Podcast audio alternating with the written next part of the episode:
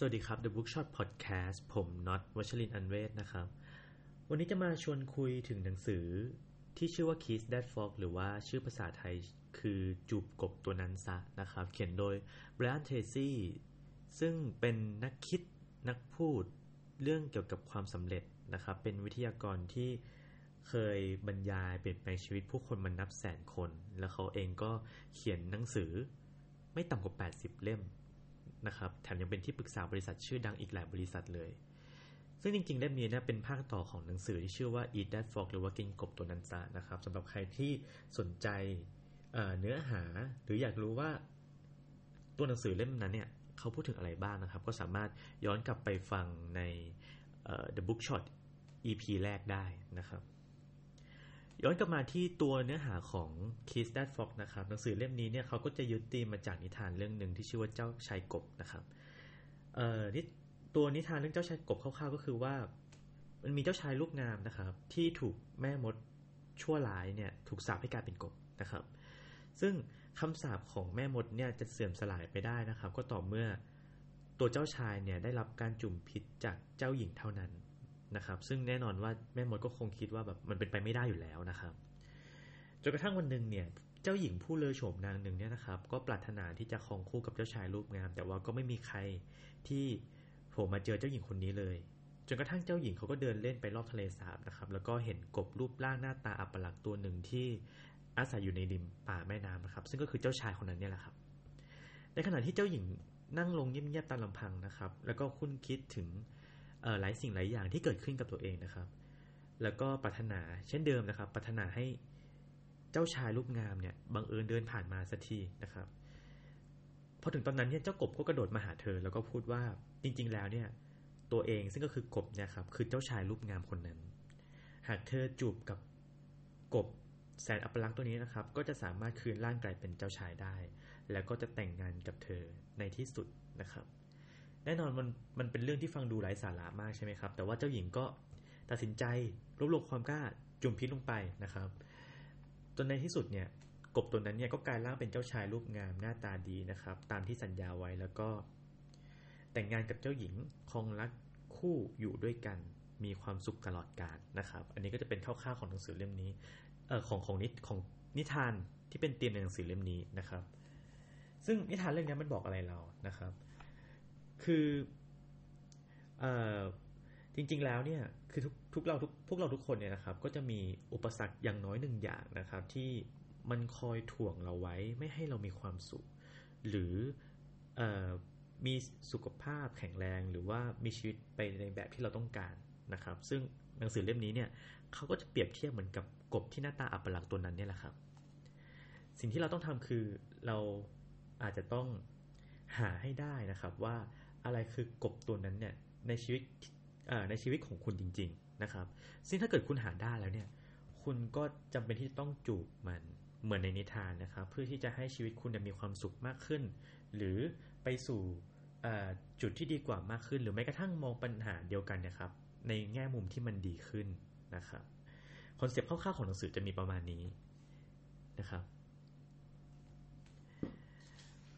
ทีนี้เนี่ย ในหนังสือเนี่ยนะครับ เขาก็เริ่มต้นด้วยความจริงเจ็ดประการที่มนุษย์ทุกคนมีนะครับ ซึ่งไม่ว่าเราจะเป็นใครก็ตามนะครับ ไม่ว่าเราอยู่ที่ไหนในตอนนี้เนี่ย เราอาจจะต้องยอมรับความจริงทั้ง 7 อย่างเนี่ยกับตัวเองให้ได้ก่อนนะครับ อย่างที่หนึ่งก็คือ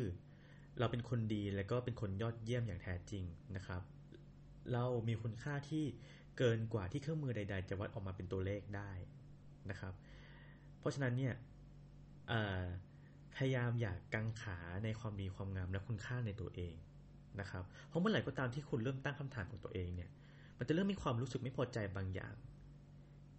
จากการไม่ยอมรับว่าตัวเองเป็นคนดีและมีคุณค่าอย่างแท้จริงนะครับสองก็คือ คุณมีความสำคัญ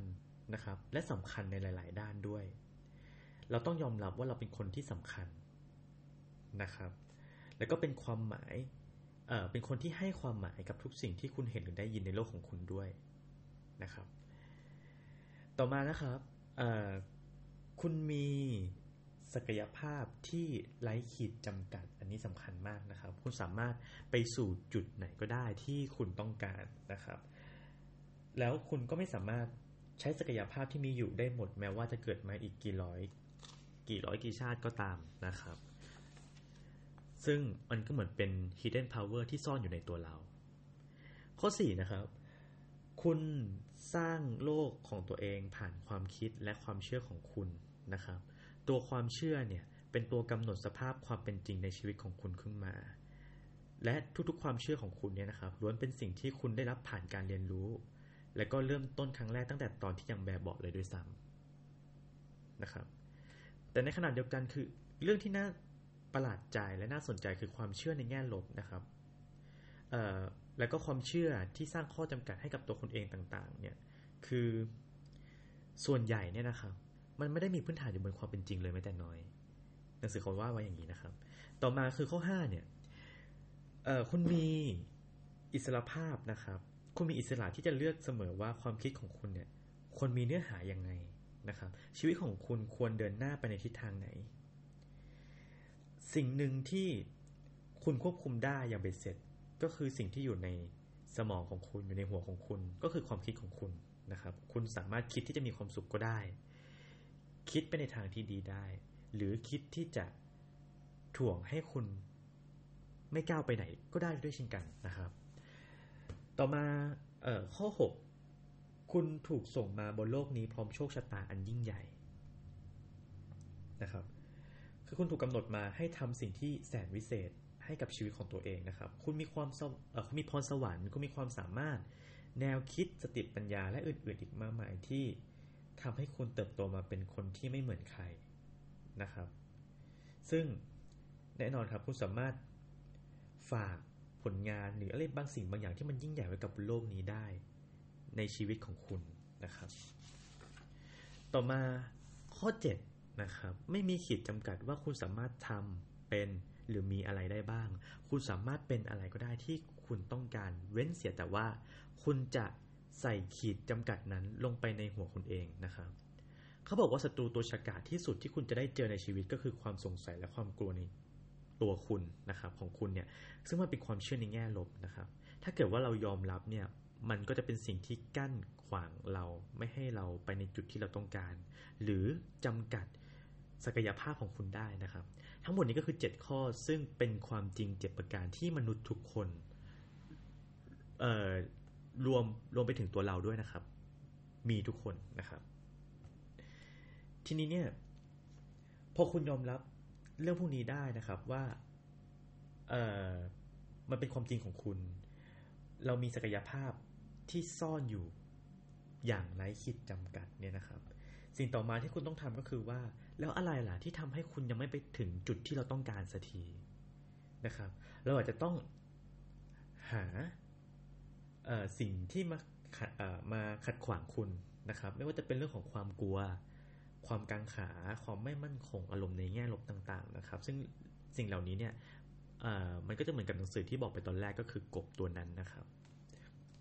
หากบที่คุณต้องจูบให้เจอนั่นเอง ทีนี้ต่อมาเนี่ยนะครับ หนังสือเนี่ยเขาก็พูดถึงบุคลิกของมนุษย์นะครับ หลักๆ แล้วเนี่ยมันจะมีอยู่ทั้งหมด 2 แบบก็คือ ผู้เผชิญหน้ากับผู้หลบเลี่ยง เวลาเราเจอสถานการณ์เดียวกันเนี่ยนะครับ ผู้เผชิญหน้ากับผู้หลบเลี่ยงเนี่ยเขาจะมีวิธีคิดแล้วก็มีการกระทำที่ไม่เหมือนกันนะครับ อย่างผู้เผชิญหน้าเนี่ยเวลาเราเราเจอเราเจอปัญหาเนี่ยนะครับเขาก็จะเข้าหาปัญหานั้นเข้าหาความกลัวที่มีนะครับ ยอมรับความเป็นจริงได้ แล้วต่อสู้กับความเป็นจริงนะครับ สามารถรับมือกับปัญหาที่เกิดขึ้นกับตัวเองได้ดีนะครับ แล้วก็โดยตัวเองแล้วเนี่ยโดยปกติแล้วเนี่ยมีความมั่นใจนะครับ ที่จะรับมือกับอะไรก็ตามที่ผ่านเข้ามา ในขณะที่ผู้หลบเลี่ยงเนี่ยก็จะตรงกันข้ามเลยนะครับ ก็คือเขาจะเป็นคนที่ขี้กลัวไม่ค่อยกล้าทำอะไร ไม่ค่อยกล้าเผชิญหน้านะครับ เวลามีปัญหาหรือมีอุปสรรคอะไรก็แล้วแต่เนี่ยเข้ามา คนกลุ่มนี้เนี่ยก็มักจะหนี มากกว่าที่จะเผชิญหน้าตรงๆนะครับ หนีความจริงหนีปัญหานะครับ แล้วก็แน่นอนว่าคนกลุ่มนี้เนี่ยก็มักจะขาดความมั่นใจนะครับ ซึ่งสิ่งที่ทำให้ผู้เผชิญหน้าเนี่ยแตกต่างจากผู้หลบเลี่ยงก็คือ เวลาเขาเจอปัญหาเนี่ยครับเขามักจะมองปัญหาเป็นโอกาสนะครับ มองเรื่องแย่ๆที่เข้ามาเนี่ยจากลบให้เป็นบวก นะครับ มันก็ทำให้เขามีความมั่นใจที่จะไปเผชิญกับสิ่งพวกนี้มากขึ้นนะครับ เรื่องต่อมาที่หนังสือเรื่องนี้ได้พูดถึงก็คือขั้นตอนการปราบความกังวลนะครับ ซึ่งก็เป็นหนึ่งในศัตรูตัวฉกาจที่ขัดขวาง ไม่ให้เรากล้าเผชิญหน้ากับปัญหานะครับ เขาจะสรุปสรุปไว้ทั้งหมด 4 ขั้นตอนด้วยกัน หนึ่งก็คือการเข้าใจสถานการณ์ที่เกิดขึ้นตรงหน้านะครับ ว่าตอนนี้เนี่ยเราต้องรู้ก่อนว่ามันกำลังเกิดอะไรขึ้นนะครับ แล้วเรื่องพวกนี้เนี่ยมันสามารถแก้ได้ยังไงนะครับเออขออภัยครับ มันเกิดขึ้นได้ยังไงนะครับ ที่มาของปัญหานี้มันมันเกิดได้ยังไง แล้วเราสามารถทำอะไรกับสิ่งที่เกิดขึ้นตรงหน้าได้บ้างนะครับ สุดท้ายมันก็จะย้อนกลับมาหาตัวเราว่า แล้วเราตอนนี้เราจะทำยังไง เราจะทำอะไรนะครับ สองก็คือการระบุผลผลลัพธ์ที่เกิดขึ้นจากสถานการณ์นั้นๆนะครับว่าอะไรคือ worst case scenario หรือว่าเป็นสิ่งที่เลวร้ายที่สุดที่จะสามารถเกิดขึ้นได้ แล้วมันจะตามด้วยข้อ3นะครับก็คือการยอมรับผลลัพธ์ที่เกิดขึ้น เมื่อไหร่ก็ตามที่เรายอมรับผลลัพธ์ที่เลวร้ายที่สุดเลยนะครับ ยอมรับได้ว่าเฮ้ยมันสามารถเกิดขึ้นได้เนี่ย ความเครียดความกังวลต่างๆ เนี่ยมันก็จะมันก็จะเริ่มลดน้อยลงไปนะครับ จนบางทีอาจจะหายไปได้ในที่สุด สุดท้ายข้อ 4 ก็คือ รีบแก้ไขทันทีครับทำทันทีเลย จงลงมือทำแก้ปัญหาจน คุณไม่มีเวลาพอที่จะวิตกกับผลลัพธ์ที่จะเกิดขึ้นอีกต่อไปแล้วนะครับ และทั้งหมดเนี่ยก็คือ 4 ขั้นตอนที่เราสามารถปรับความกังวลได้นะครับ ก็คือเข้าใจสถานการณ์ ระบุผลลัพธ์ ยอมรับผลลัพธ์ที่เกิดขึ้น แล้วก็แก้ไขมันโดยทันทีนะครับ อีกประเด็นหนึ่งที่ หนังสือเล่มนี้ได้พูดถึงแล้วผมคิดว่ามันเป็นแง่มุมเล็กๆที่สำคัญมากเลยนะครับ เวลาที่เราเจออุปสรรคเข้ามาเนี่ยวอร์ดดิ้งของคุณเนี่ย มันก็มีผลต่อความคิดและการกระทำของคุณด้วยเหมือนกันนะครับ อย่างสมมุติเวลาคุณเจออุปสรรคเข้ามาเนี่ย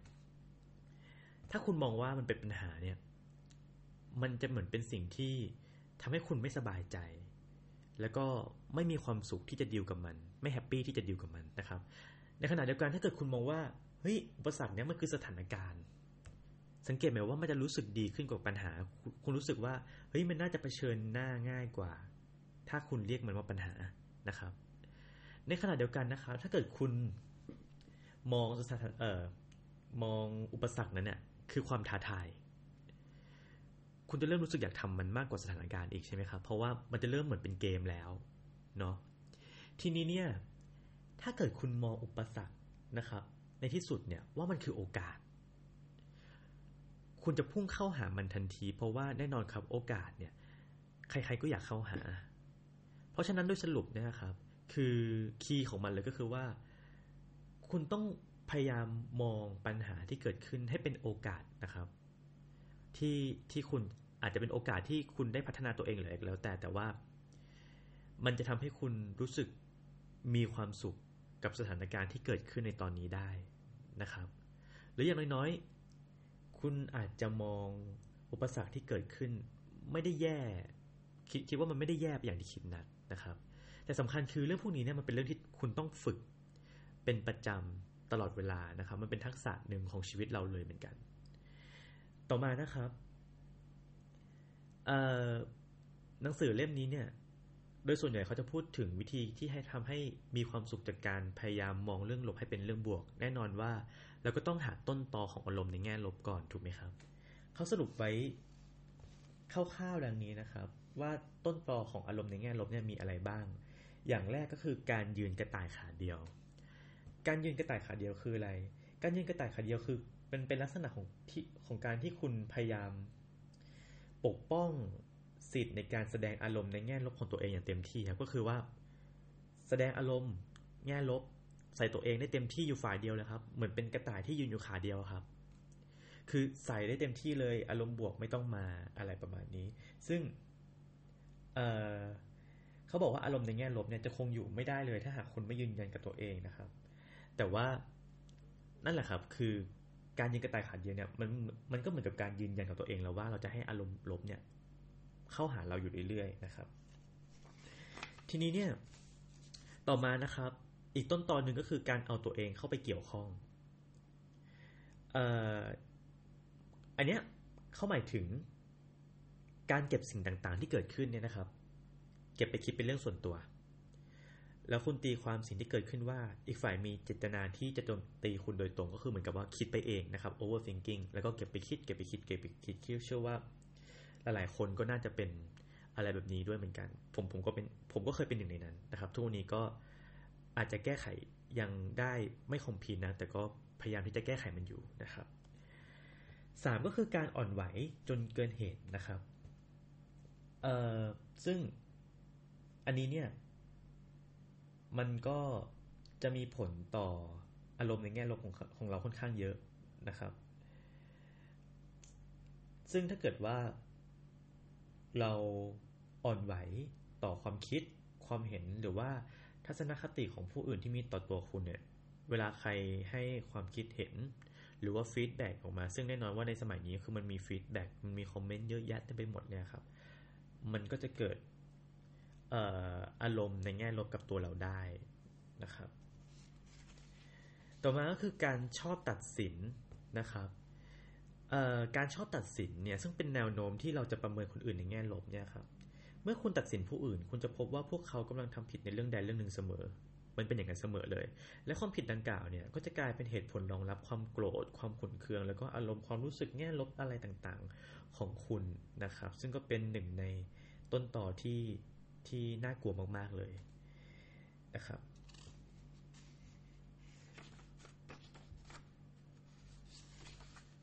เอ่อแล้วก็อย่างสุดท้ายนะครับ ของต้นตอของอารมณ์ในแง่ลบก็คือการอ้างเหตุผล การอ้างเหตุผลเนี่ยมันคือสิ่งที่คุณทำเมื่อพยายามหาคำอธิบายที่สังคมยอมรับ ให้กับการกระทำที่สังคมไม่ยอมรับนะครับ ซึ่งจอห์นอัสลาฟเนี่ยเขาเรียกสิ่งเหล่านี้ว่าการโกหกที่ไม่สมเหตุสมผล ซึ่งก็มันเป็นเรื่องหนึ่งที่น่ากลัวมากๆเลยนะครับ เเขาบอกว่า เมื่อความภูมิใจในตนเองตกต่ำเนี่ย คนส่วนใหญ่ไม่สามารถยอมรับว่าตัวเองได้ทำหรือพูดอะไรบางอย่าง ที่ไร้เหตุผลหรือไม่ถูกต้อง แม้แต่อาชญากรที่ชั่วร้ายที่สุดเนี่ยครับก็ยังรู้สึกว่าตนเป็นเพียงผู้บริสุทธิ์ที่ตกเป็นเหยื่อของบางคนบางสิ่ง หรือสังคมเท่านั้น พวกเขาล้วนอ้างเหตุผลให้กับพฤติกรรมของตัวเองทั้งสิ้นนะครับ เพราะฉะนั้นเนี่ยคือเอเราอาจจะต้อง มองตัวเองอย่างเป็นกลางมากขึ้นนะครับ แล้วก็มันอาจจะช่วยให้เราลดการอ้างเหตุผลที่มารองรับการกระทำที่เป็นการกระทำที่เกิดจากในแง่ลบของตัวเองเนี่ยน้อยลงได้นะครับ ซึ่งอันนี้เนี่ยการอ้างเหตุผลเนี่ยก็เป็นหนึ่งในต้นตอของอารมณ์ในแง่ลบนะครับ ทีนี้พอเรารู้จักต้นตอของอารมณ์ในแง่ลบแล้วเนี่ยนะครับ หนังสือเขาก็ชวนคุยต่อในเรื่องของแนวทางที่จะให้ตัวเองเนี่ย มองโลกในแง่บวกมากขึ้นนะครับ เขาใช้เทคนิคที่ชื่อว่าเทคนิคการมีอิสระภาพทางอารมณ์นะครับ ในหนังสือเนี่ยเขาบอกว่ามันต้องเริ่มต้นจากอิสระภาพทางอารมณ์ก่อนนะครับเข้าๆเลยมันก็จะมีทั้งในเรื่องของการอวยพร การปล่อยวาง การให้อภัยนะครับ หนังสือเขาได้ยกตัวอย่างหนึ่งที่คิดว่าน่าสนใจแล้วก็ชัดเจนมากๆเลยนะครับ ก็คือในเรื่องของคนที่เพิ่งเลิกลากันใหม่ ก็คือเลิกลาไปแล้วนะครับ โดยส่วนใหญ่เนี่ยการเลิกลากันเนี่ยก็มันก็จะมาเลิกกันด้วยเรื่องที่ไม่ค่อยดีนะครับ แน่นอนว่าไม่คนใดก็คนหนึ่งเนี่ยก็ต้องมีเรื่องที่อาจจะค้างคาใจอีกฝ่ายอยู่นะครับ หรือมีบางเรื่องที่กำลังกดเคืองอยู่ ในหนังสือเขาบอกว่าถ้าเมื่อไหร่ก็ตามที่ไอ้สมมติอีกฝ่ายหนึ่งนะครับ อย่างสมมติฝ่ายชายก็ได้เขียนจดหมายอ่าเป็นจดหมายขอโทษ จดหมาย ให้อภัยนะครับ ทุกสิ่งทุกอย่างที่เกิดขึ้นให้กับเขา เชื่อไหมครับว่า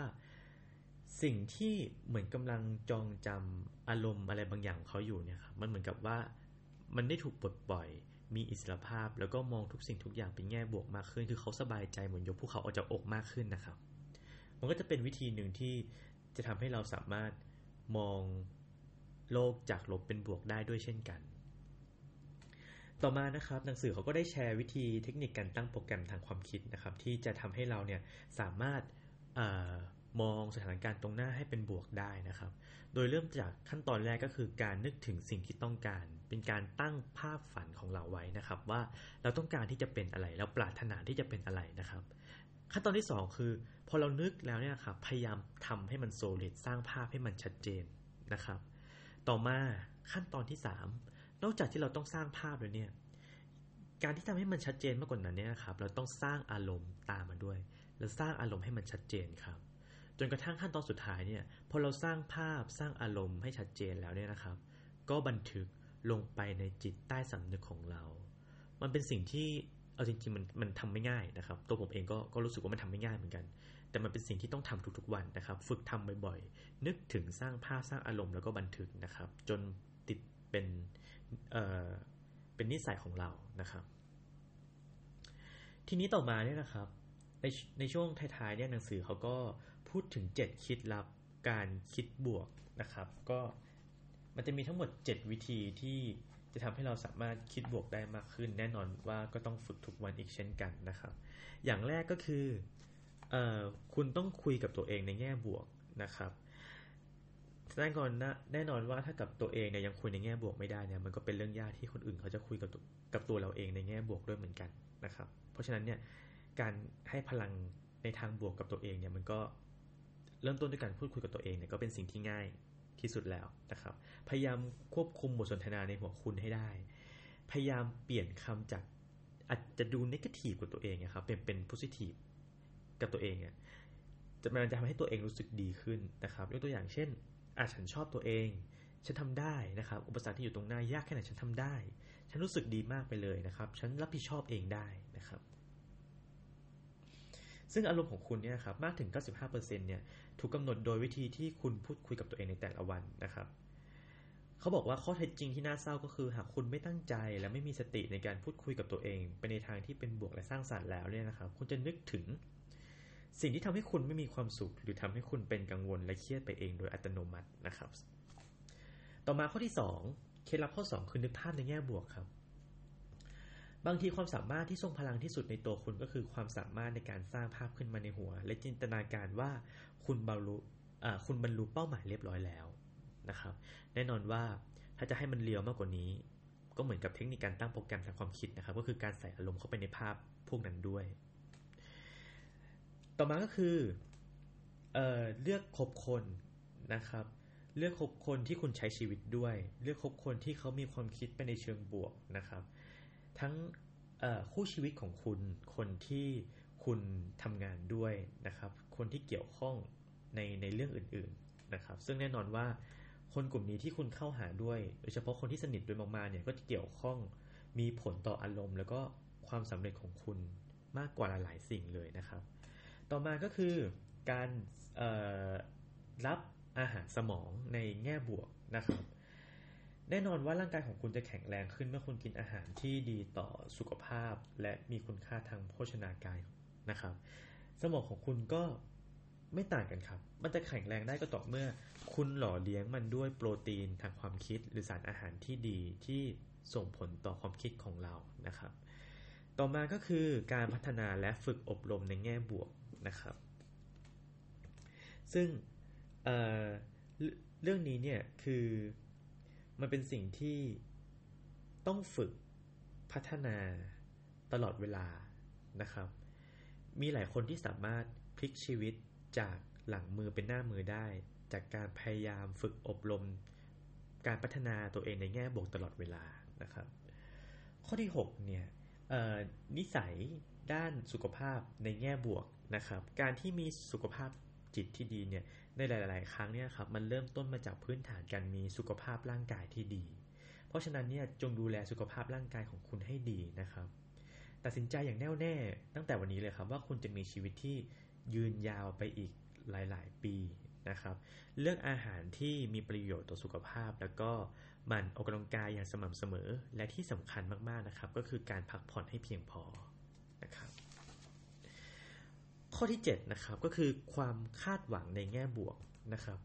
การมีความคาดหวังในแง่บวกเนี่ยเป็นหนึ่งในเทคนิคที่ทรงพลังที่สุดเลยนะครับ ซึ่งคุณสามารถนำไปใช้เพื่อเปลี่ยนตัวเองเป็นคนที่คิดบวก และเพื่อให้ได้ผลลัพธ์ที่ดีขึ้นมากกว่าเดิมนะครับ